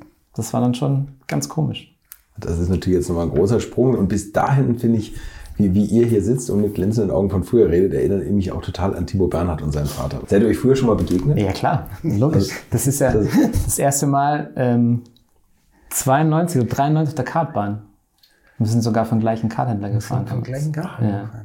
Und die haben das ja, die haben das ja ähnlich betrieben und das war ja auch so dieses äh, zwei Mann und es waren parallel dann Timo ist ähm, beim DMV gefahren, ich bin beim ADAC gefahren, sind wir Kart. Also wir sind, glaube ich, zwei Rennen gegeneinander mal gefahren im Kart und ähm, Ja, Das- Timo ist halt DKM gefahren. Oder? Der, Timo ist dann, ist dann recht früh dann auch äh, Dekheim, also in, große internationale Kartmeisterschaft gefahren und so weiter. Da haben sie sich dann ein bisschen so getrennt, weil wir dann recht früh in den Formelsport eingestiegen sind. Und dann haben wir uns mal wieder bei einem Formel Renault-Test bei einem Team getroffen, wo wir dann beide beim Testen waren. Äh, und dann wieder bei Porsche. Ja. Das ist, Timo ist so, seit, den kenne ich seit er, ja, er glaube ich, elf Jahre alt ist oder sowas. Und bei beiden kam ein gewisser Burkhard Bechtel ums Eck, glaube Ja. ich, oder? Ja. Der dich im Formel Renault gesehen Ja. hat und gesagt hat, mit unterlegenem Material ist er eigentlich relativ weit vorne. Und Burkhard Bechtel, muss man sagen, ist natürlich langjähriger Kommentator der, äh, der ganzen Porsche Carrera Cup Geschichte und hat einen ganz guten Draht zu Porsche. Ja. Und der hat das eingefädelt, oder? Der hat es eingefüllt. Das ähm, war damals, ähm, Burkhardt hatte damals dieses ganze Thema Presse auch gemacht, war Strecken, Streckensprecher, ähm, hat das Thema TV gemacht für die Formel Renault und hat sich das auch immer alles angeschaut. Ich wusste gar nicht, dass er auch für Porsche quasi Talente spät oder sowas.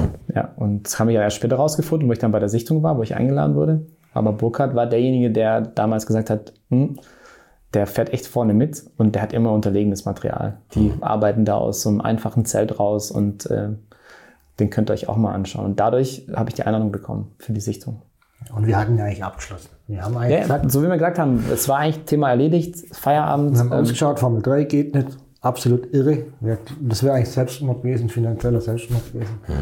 Ähm, und dann haben wir gesagt, aufhören, geh du studieren, mach deine Schule fertig. Ja. Und dann kam die Einladung. ja, das war, kam per Brief, weil ich weiß ich noch. War ein Wirklich? Brief. Ja, es war ein Brief. War ein, Also ohne, dass du aktiv Kontakte zu Porsche geknüpft hattest, ich habe kamen die nicht, auf dich ich habe nicht aktiv ähm, mich da beworben oder habe irgendwie geguckt, dass ich da, dass die mich da zur Sichtung einladen. Hatte ich auch gar nicht auf dem Schirm, weil die hatten erst ein Jahr davor eine Sichtung bei Porsche und die haben immer so für zwei, drei Jahre gesichtet. Und ähm, dann war ähm, Lukas Luhr und Timo Bernhard haben sie gesichtet bei Porsche. vor dir. Ja, Ja, vor mir, genau, genau, vor mir. Und dann ist der Lukas ja aber in seinem ersten Jahr gleich Meister geworden im Carrera Cup. Und das war immer ein bisschen langfristig eigentlich. Ich habe das null auf dem Schirm gehabt, dass die einen neuen Junior suchen. Und ja, zu Hause dann, keine Ahnung, Brief aufgemacht, ein Porsche-Emblem drauf, das ist irgendwie komisch. Ich habe mich dann nirgendwo beworben oder so. Oder auch irgendwie für ein Praktikum oder sowas. Hm. Brief aufgemacht, ja, wir machen eine Junior-Sichtung, wir suchen einen neuen Porsche Junior und ob ich da Lust hätte mitzumachen. Ja, auf jeden Fall. Auf jeden Fall.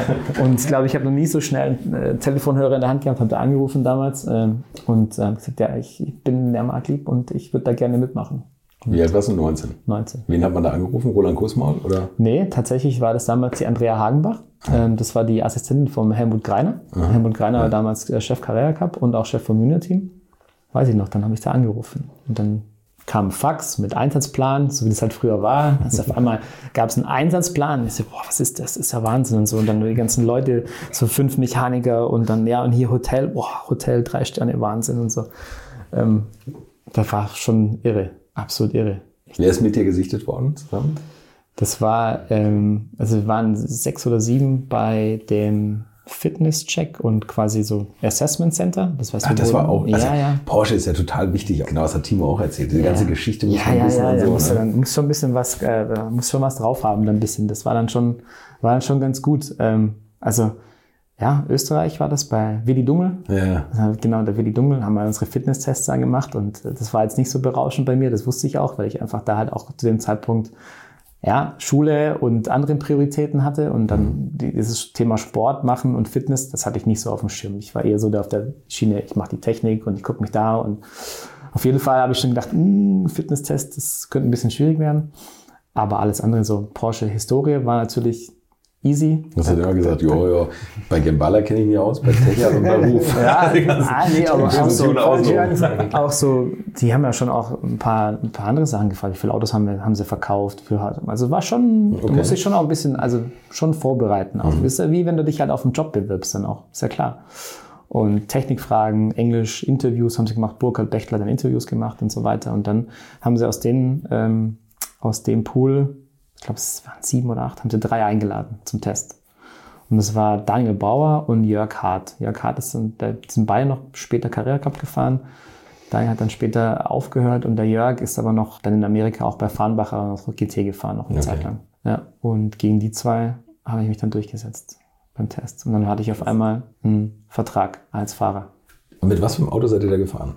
996 996 GT3 Cup. GT3 Cup. So, ich gehe davon aus, du hast dir vorher keinen bei Six geliehen und bist schon mal gefahren, sondern du bist vom Formelauto das erste Mal auf einer Rennstrecke in so einem. Nee, da gab es eine andere Geschichte. Du- ah, ja, genau, das ist- Da gab es dann schon, da gab es durch das Thema äh, Techart, die haben dann, ähm, da war dann, konnte ich dann zumindest mal vorher mal mit Handschaltung, also mit Haarschaltung und mit, dass ich mal zumindest mal die Dimensionen kenne, aber das war Und halt mit Cup-Reifen. Also nicht, nicht Ach so, also Nee, nee, aber das waren, das waren so, So- Sport, so, Sport, Sport- so Sportreifen. also die- das waren straßenzugelassene Reifen, aber das war sowas von weit weg zu dem Cup-Auto. Das, das im Einzige, Nachhinein. Ja, ich hätte Nachhinein- jetzt gedacht, du bist dann schon so ein 800 PS Tech-Art gefahren und hast Nee, gesagt, komm, Gott sei dir langsam das irgendwie nee, nee, nee, nee, nee, das war nicht so, aber das trotzdem Du bist ja nach Hockenheim, bist nach Hockenheim, ja? kurz Hockenheim, ich glaube, ich, keine Ahnung, vier, fünf Runden in Hockenheim gefahren abends und dann bin ich wieder zurückgefahren. Also bei so einem normalen ja, Publikumstag. das war kein, das Thomas Berger hat uns das Auto gegeben und, und die vier Reifen draufgeschnallt. Und dann Ja, ja, und dann kannst du mal zumindest mal ein paar Runden rollen. Ne? Ja, ich glaube, okay. ich, wie gesagt, bin vier, fünf Runden da gerollt und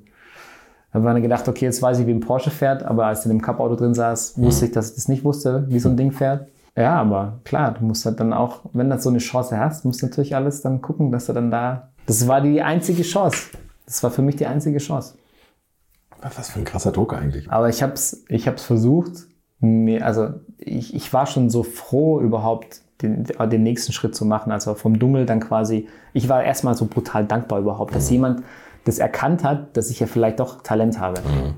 Das fand ich schon mega cool. Und da habe ich mich schon so drüber gefreut und habe gesagt, okay, das war jetzt schon quasi Box getickt. Jetzt schaue ich einfach, was passiert.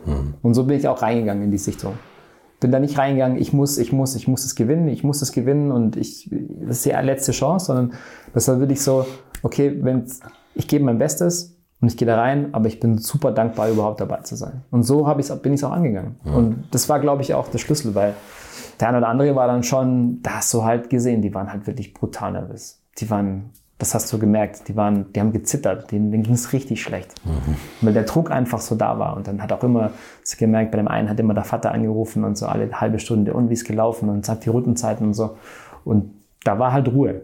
Da habe ich gesagt, so, ich weiß, jetzt wir zwei waren jetzt immer super eng zusammen, aber jetzt bin ich dran. Jetzt muss ich das für mich alleine dann, dann lösen. Und äh, wir haben dann nicht telefoniert in den zwei Tagen. Ich glaube, wir haben dann am nächsten.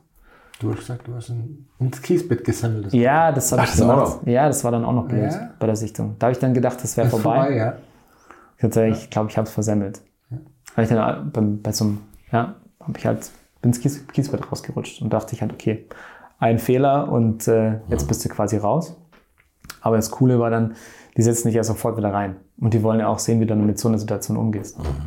Und das hat dann gut funktioniert und dann hat er schon bei der Rückreise dann nach dem äh, Test ähm, sind wir alle wieder nach, zurück nach Weissach, da standen unsere Autos und dann schon da damals der, Helmut Kreiner gesagt, sieht ganz gut aus für dich. Und dann habe ich gedacht, okay, das wäre ja echt krass. Und dann drei oder vier Tage später kam der Anruf, ja, bist dabei. Und dann äh, kommst du vorbei, kriegst Teamkleidung und dann äh, haben wir noch einen Vertrag für dich, den musst du unterschreiben. Das war ja, keine Ahnung, bist ja, das war ja komplett aus dem Häuschen. Und dann bist du Porsche-Profi. Oder? Ja, damals warst du als Junior quasi schon Profi. Du hast ein echt ein Mini-Mini-Gehalt bekommen. Da konntest du quasi die Benzinkosten äh, leisten für den Boxer. Okay. Da war es eigentlich schon vorbei. Und, ähm, aber es war cool, weil das erste Mal in deinem Leben hast du für, fürs Rennfahren Geld bekommen. Und dann war auf einmal der Druck da. Dann hast du auf einmal gemerkt, okay, jetzt muss ich auch liefern. Ja. Jetzt gibt es keine Ausreden mehr. Ich habe jetzt hier Okay. schlechtes Material. Wenn die, wenn die Eltern ihre Lebensversicherung auflösen, ist egal. Beim Porsche muss geliefert werden. Ja, aber Das- es ist so, jetzt hast du halt, jetzt musst du performen. Du passt, jetzt gibt es keine Ausreden mehr. Du hast das beste Auto, das ist top vorbereitet, jetzt musst du liefern. Und das war am Anfang auch schwer. Dann diesen Schalter umzulegen, dann dieses, ähm, okay, jetzt ähm, ist eine andere Situation.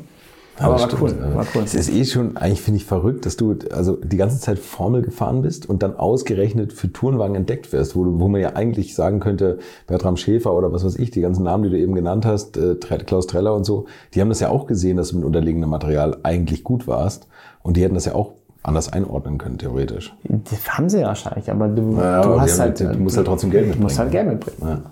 Und das ist halt der große Unterschied, wenn du halt dann irgendwie 850.000 Mark mitbringen musst für ein Formel 3, für eine Saison, ja, und dann, äh, das ist ja ein Wahnsinn. Ja. Das ist ein absoluter Wahnsinn. Die dann noch ausbaufähig ist mit Winterserie, England oder sonst irgendwas. klar. Also das, Das ist ja nicht ja- das Ende. War das mal Ausland-Thema, dass man irgendwo im Ausland fährt oder was, Osteuropa oder England überhaupt oder, oder Italien oder so, irgendeine Serie? Nee, aber es war preislich ja gleich. Ja, das war eher teurer noch. und Ja. deswegen, das war, Ja, du hast ja immer also geguckt, was, was, was, was kannst du dir irgendwie einigermaßen leisten.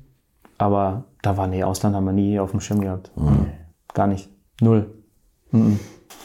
Hast du eigentlich bis dahin mal irgendwelche schweren Unfälle gehabt, wo du gesagt hast, ich muss mein Material schonen und irgendwann ist es mal daneben gegangen oder so? Ja, ja, ja, da gab es schon, gab's schon ein, ein, ein das, das war im Flugplatzrennen, da habe ich, ich hab mich überschlagen, also beim Zweikampf so Räder verhakt, Formelauto und dann war das Ding halt komplett zerstört.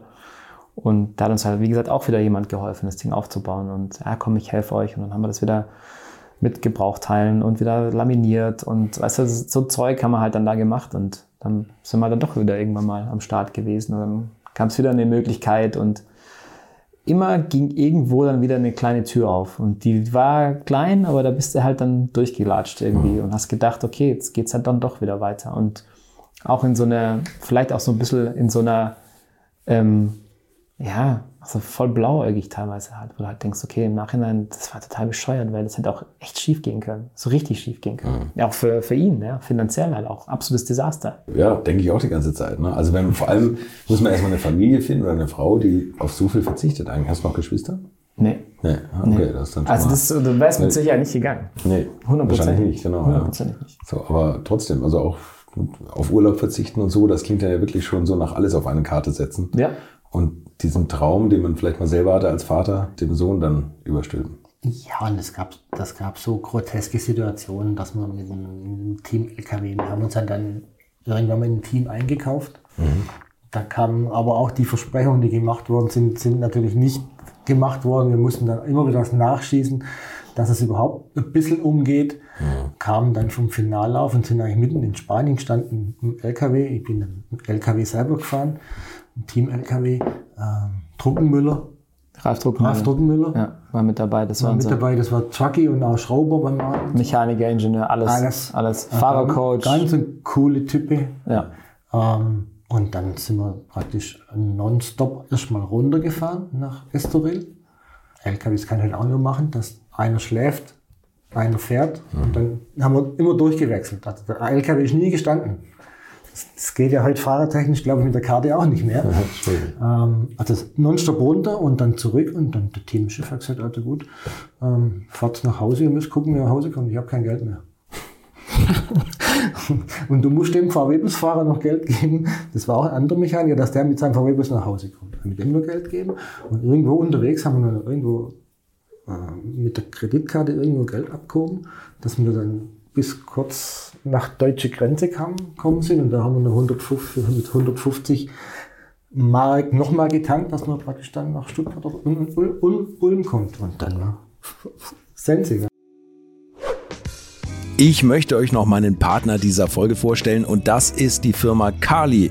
Und die machen etwas, wovon ich lange geträumt habe, nämlich immer, wenn ich mal wieder große Rechnungen für kleine Arbeiten am Auto präsentiert bekommen habe.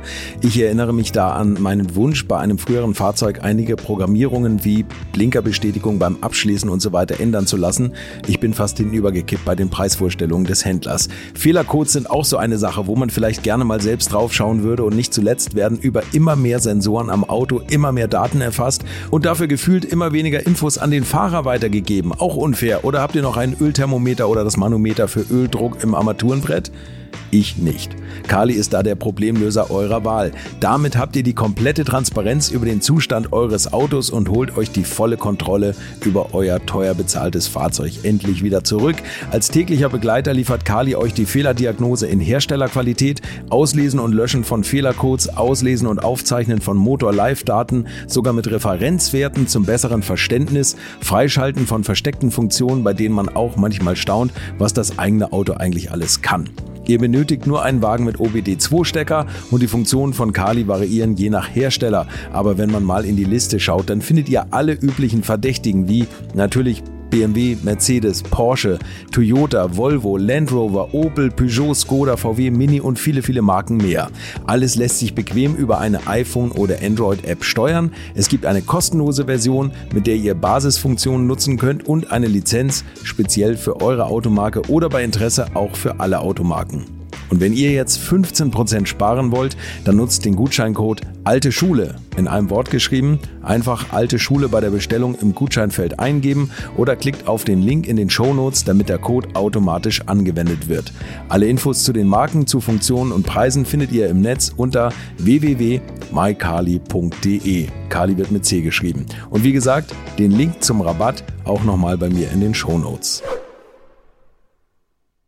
war das Konto Ebbe und ja die? Jungs haben eigentlich die Fingernägel abgebissen, weil die Mechaniker sind im, im, im äh, Schlafabteil, sind die mitgefahren, alles illegal. Im die lagen hinten im Auflieger drin, weißt du, das kannst du ja auch nicht mehr. Das ist wirklich völlig, völlig bescheuert. komplett irre eigentlich, ja. Ja. Komplett irre. Aber das ist halt Motorsport. Das war damals so und du hast das halt aus Leidenschaft gemacht, weil du es unbedingt wolltest und er hatte die Leidenschaft, ich hatte die Leidenschaft und die Leute, Menschen drumherum auch und das ist einfach halt die Szene. Das sind Also- einfach die Leute, die. Das, das Verrückte ist, ich meine, du weißt ja, beim Podcast heißt alte Schule und da werden auch Leute sagen, oh, der, der Marc Lieb, der ist doch eigentlich viel zu jung, aber verkörpert genau das, was man immer aus den 50er und 60er Jahren von einem Kurt Ahrens oder sowas hört. Na gut, der hatte nun Geld genug, aber, aber so, das sind für mich genau die gleichen Geschichten. Ja. Ne? Also Ja. dieses Selbstschrauben, dieses Fahren im Auflieger und so, das verortet man in einer ganz anderen Dekade eigentlich und, und nicht mehr in den 90ern oder, Ja. oder in den Ja, 90ern. ich glaub- das finde ich aber sensationell. Das Ja. ist bei euch genau so. Ich glaube, es waren so, wir waren auch einer der wenigen in den 90ern, die das noch so gemacht haben. Ja. Tatsächlich, ja. Das waren nicht viele, die es so gemacht haben. Es gibt immer noch so ein paar Beispiele, so, das teilweise noch, dass du solche Typen hast, die das machen, auf die Art und Weise, aber es wird halt immer weniger. Ja, klar. Immer weniger. Und die, wenn man das heute sieht, auch in den wirklich in den unteren Ligen, nimm mal Kartmeisterschaft, die zahlen 200.000 oder was für eine Saison inzwischen so halbwegs. Die fahren da auch vor mit, mit fünf Karts und, und Aufliegern und Klar. die Junioren werden mit dem Hubschrauber eingeflogen. Ja, aber Das dann ist fährst ja, du halt, äh, fährst Das du halt Wettchassis ist schon vorbereitet für Wett, da wird nicht mehr umgeschraubt. genau. Ja, Ja. so zum Beispiel. Ne? Ja, Also oder das, das, als wir, das als ist alles so wir, Lance Stroll-Niveau, ne? Eigentlich. ja, genau, als wir dann äh, WEC-Finale hatten, 2015 war parallele Kart-WM in Bahrain. Dann auch mal rüber. Habe ich dann einen alten Kollegen noch getroffen, mit dem ich früher Kart gefahren bin, der sein eigenes Kart-Team hat, Thomas Braumüller, eines der, der besten Kart-Teams jetzt in, mittlerweile in Deutschland, also auch europaweit, auch mit dabei.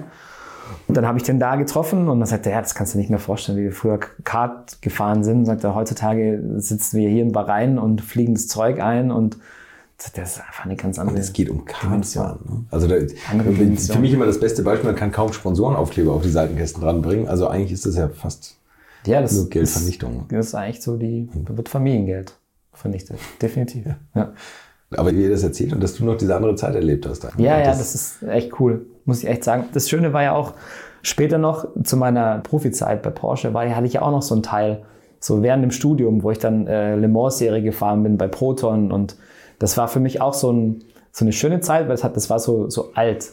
Wir hatten Norbert Singer als Ingenieur mit dabei.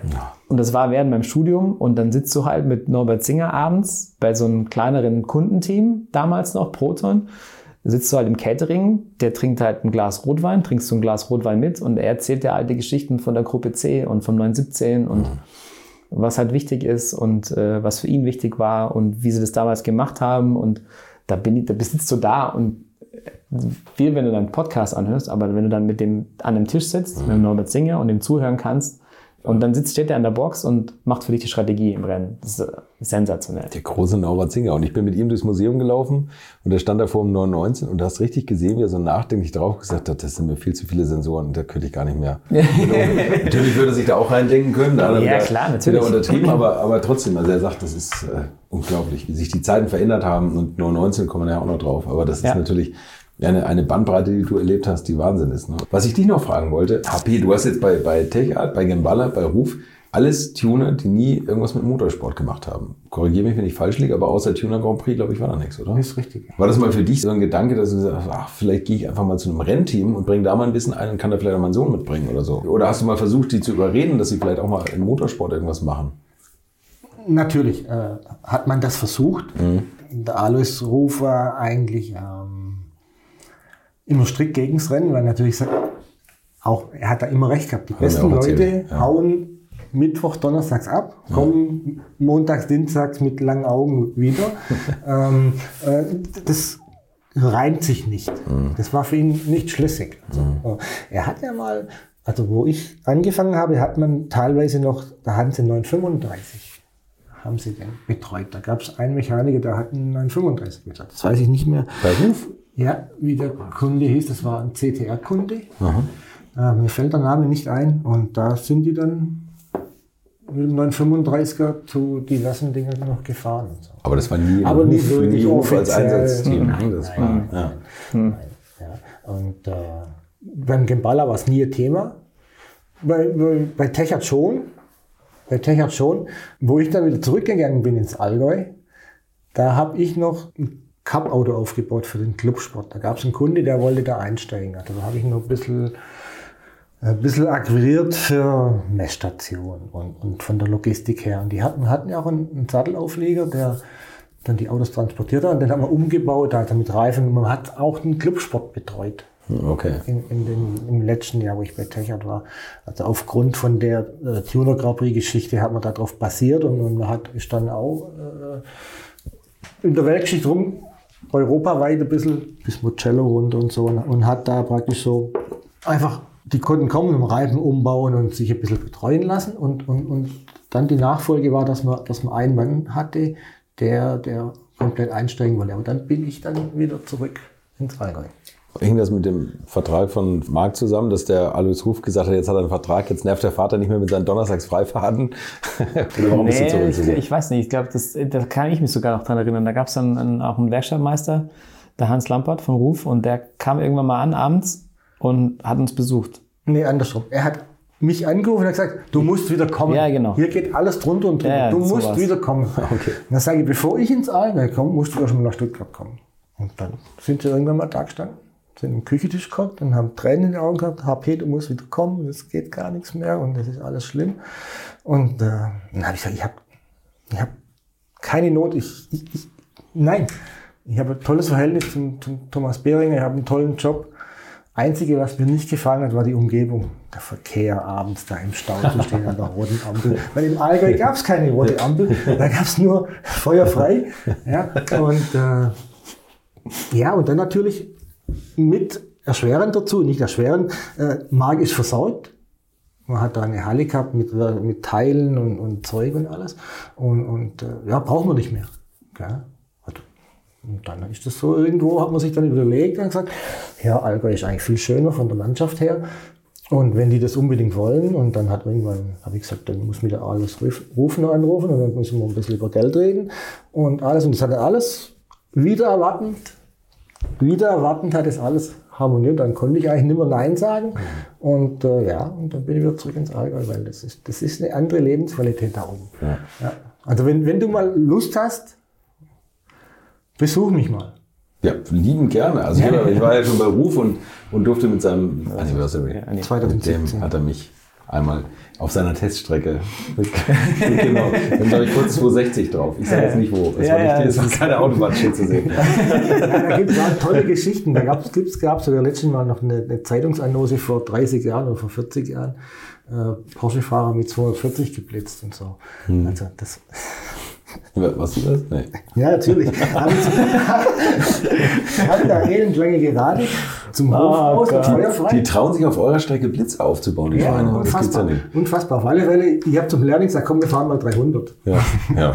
Und von der Probefahrt kommen und dann haben wir ein bisschen gesprochen und dann habe ich gesagt, also komm, wir fahren mal 300 zum Hof raus, durchklagen, schau mal 300, Blitz, Blitz, Blitz.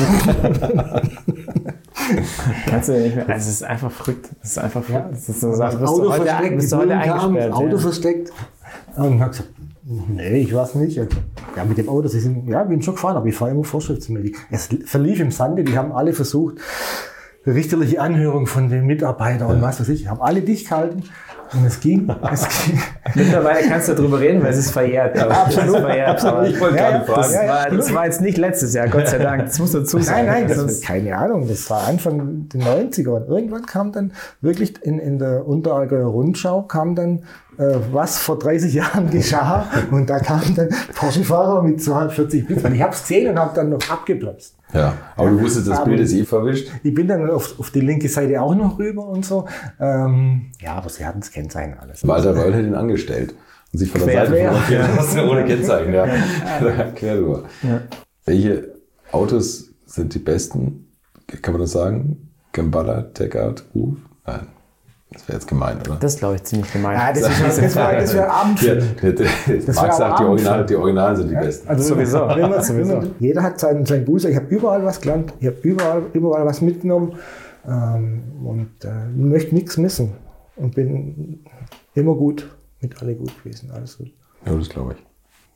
Bist du die ganzen Wagen auch gefahren, immer auch noch als, als Porsche Junior und hast hin und wieder mal Sachen mit abgestimmt oder so? Nee, tatsächlich nicht. Damals gab es schon, da gab es schon ein bisschen, ähm, da war auch die Rechtsabteilung damals von Porsche ziemlich, ziemlich strikt und Also auch so Tech hat als Sponsor, als Personal Sponsor, das, da, da wären die mir komplett aufs Dach gestiegen. Also das ging gar nicht.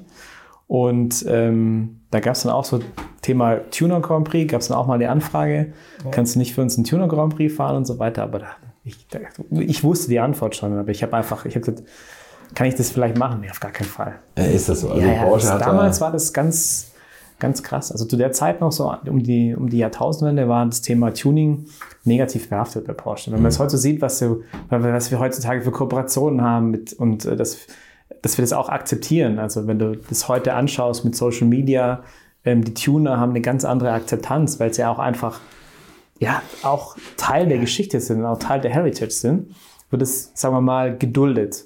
Und damals wurde schon so, ja, die nehmen uns ja aber eigentlich die Kunden weg. Und das ist ja eigentlich, was sie da machen. Die verschandeln die Autos so ein bisschen. eigentlich nehmen sie ja nichts weg, weil sie kaufen ja erstmal einen Porsche. Die kaufen das erstmal ist ja das Porsche. Gute daran. Ganz genau. meine Aber das war damals so das, das Mindset im, im Unternehmen. Und Ah, wenn du okay. damit ähm, Ja.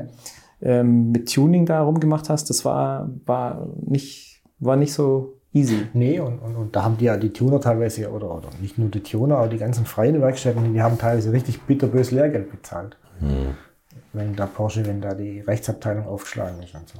Naja. Und Ich weiß, Thomas Beng hat mal Blöcke und alles machen lassen, Tuning vor Porsche, das hat er alles einstampfen müssen. Das ganze Merchandising und alle Tassen. Und die sind gekommen und haben geschaut, ob da eine Tasse im Showroom steht und die hat dann 12.000 Euro Strafe gekostet. Und so. Aber Das war schon, da haben sie Jagd gemacht. Da habe ich zum Beispiel das Gefühl, dass ich selbst Mercedes eher noch mit Tunern verbinde. Also zum Beispiel Bravos, mit denen ich auch manchmal so ein bisschen was gemacht habe.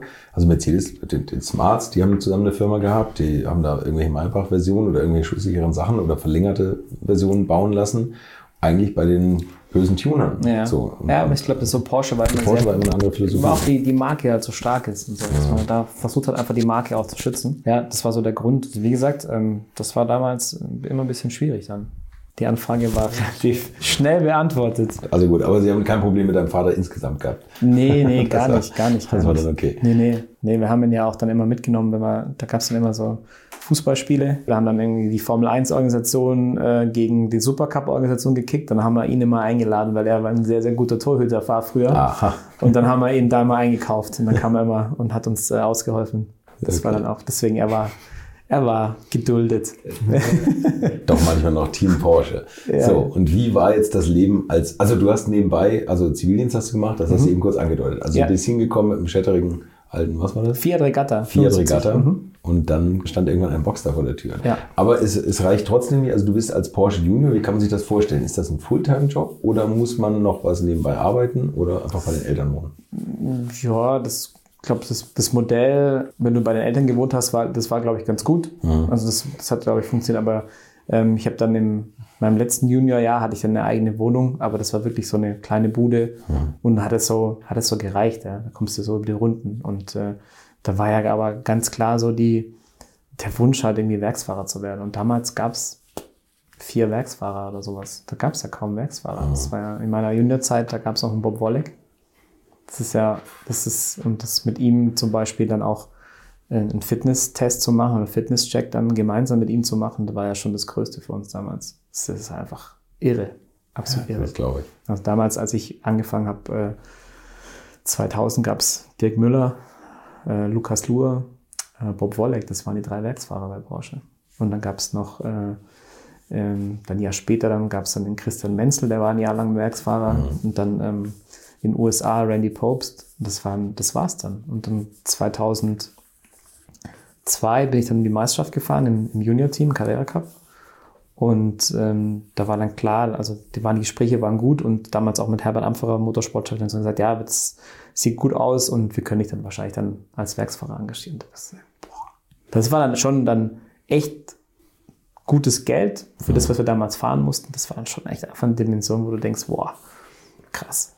Also das ist wirklich heftig. Also das ist wirklich so eine Dimension erreicht, wo du dir ähm, denkst, wow, das ist irgendwie, jetzt bist du Porsche-Werksfahrer. Da hast du irgendwie geträumt davon, Profifahrer zu werden oder Profirennfahrer von der Formel 1 geträumt, von Le Mans geträumt und jetzt bist du Porsche-Werksfahrer. Damals hat man ja auch kein Programm. Also das Einzige, was du halt machen konntest damals, war, war Kundensport. Es gab kein Werksprogramm. Es gab kein einziges Werksprojekt, sondern ähm, der Kundensport hat die äh, Kundenfahrzeuge verkauft. Äh, damals die 996 äh, GT3R und RS und dann RSR. Das waren so die, die GT-Fahrzeuge damals.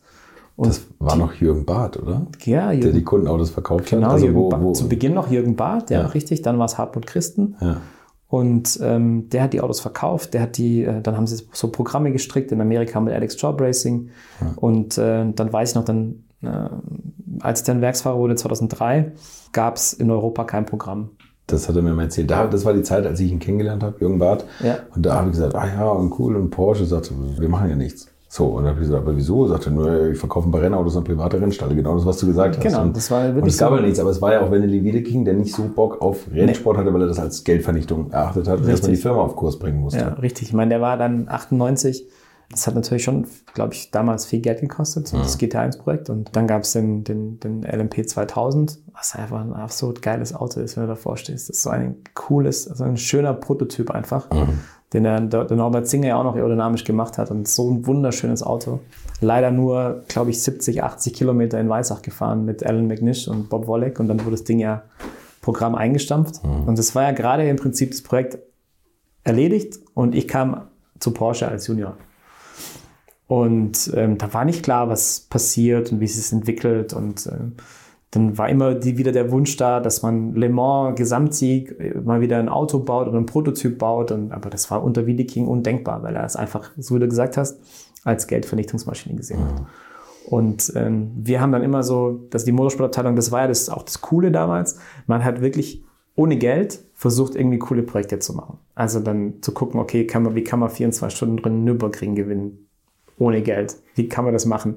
Oder wie kann man 24 Stunden Spar gewinnen? Wie kann man FIA GT, wie kann man ALMS machen. Und das war also die Zeit. Da bist du dann bei einem Kundenteam gefahren, teilweise dann halt mit einem Kunde zusammen auf dem Auto oder mit, wenn du Glück hattest, mit dem zweiten Werksfahrer. Und das war aber auch so eine, ja, ich würde mal sagen, recht unbeschwerte Zeit. Mhm. war so, der Konkurrenzdruck war jetzt nicht so riesig. Also keine Ahnung, FIA GT 2003, die haben wir gewonnen. Mein Teamkollege Stefan Ortelli bei Freisinger Motorsport. Freisinger, wollte ich gerade sagen. Was ja, ja auch schon einfach so, auch so ein Kult Team ist und ja. ja, eigentlich auch so Familienteam war und auch alles selber gemacht haben mit, äh, mit einer kleinen Imbiss-Pommesbude fürs Team-Catering und so weiter in den äh, günstigsten Hotels übernachtet und so. Das war auch immer Abenteuer. Mhm. Und das war einfach, war einfach cool. Und dafür dann das miterleben zu dürfen, dafür ähm, einfach ja, Rennen fahren zu dürfen für Porsche, den Titel zu haben, Werksfahrer, war das, war das einfach geil damals, muss man schon mhm. sagen. Das war eine richtig coole Zeit. Aber klar, du hattest immer gehofft, ach, hoffentlich geht es irgendwann mal wieder Richtung Le Mans oder gibt es ein cooles Projekt. Und ja, und äh, hat aber noch ein bisschen gedauert. Das waren meine Gäste für heute, HP und Marc Lieb. Und auch jetzt als Werksfahrer war die Karriere ganz sicher kein Kinderspiel. Im Gegenteil, dass er eines Tages im Porsche 919 als Gesamtsieger die Heimreise aus Le Mans antreten würde, das war alles andere als ausgemacht. Wie er sich dadurch gebissen hat und was von ihm bei diesem 919-Projekt alles abverlangt wurde, das und vieles mehr hört ihr in der nächsten Woche. Bis dahin eine gute Zeit und bleibt gesund. Infos, Bilder und alles Wissenswerte unter der Internetadresse www.alte-schule-podcast.de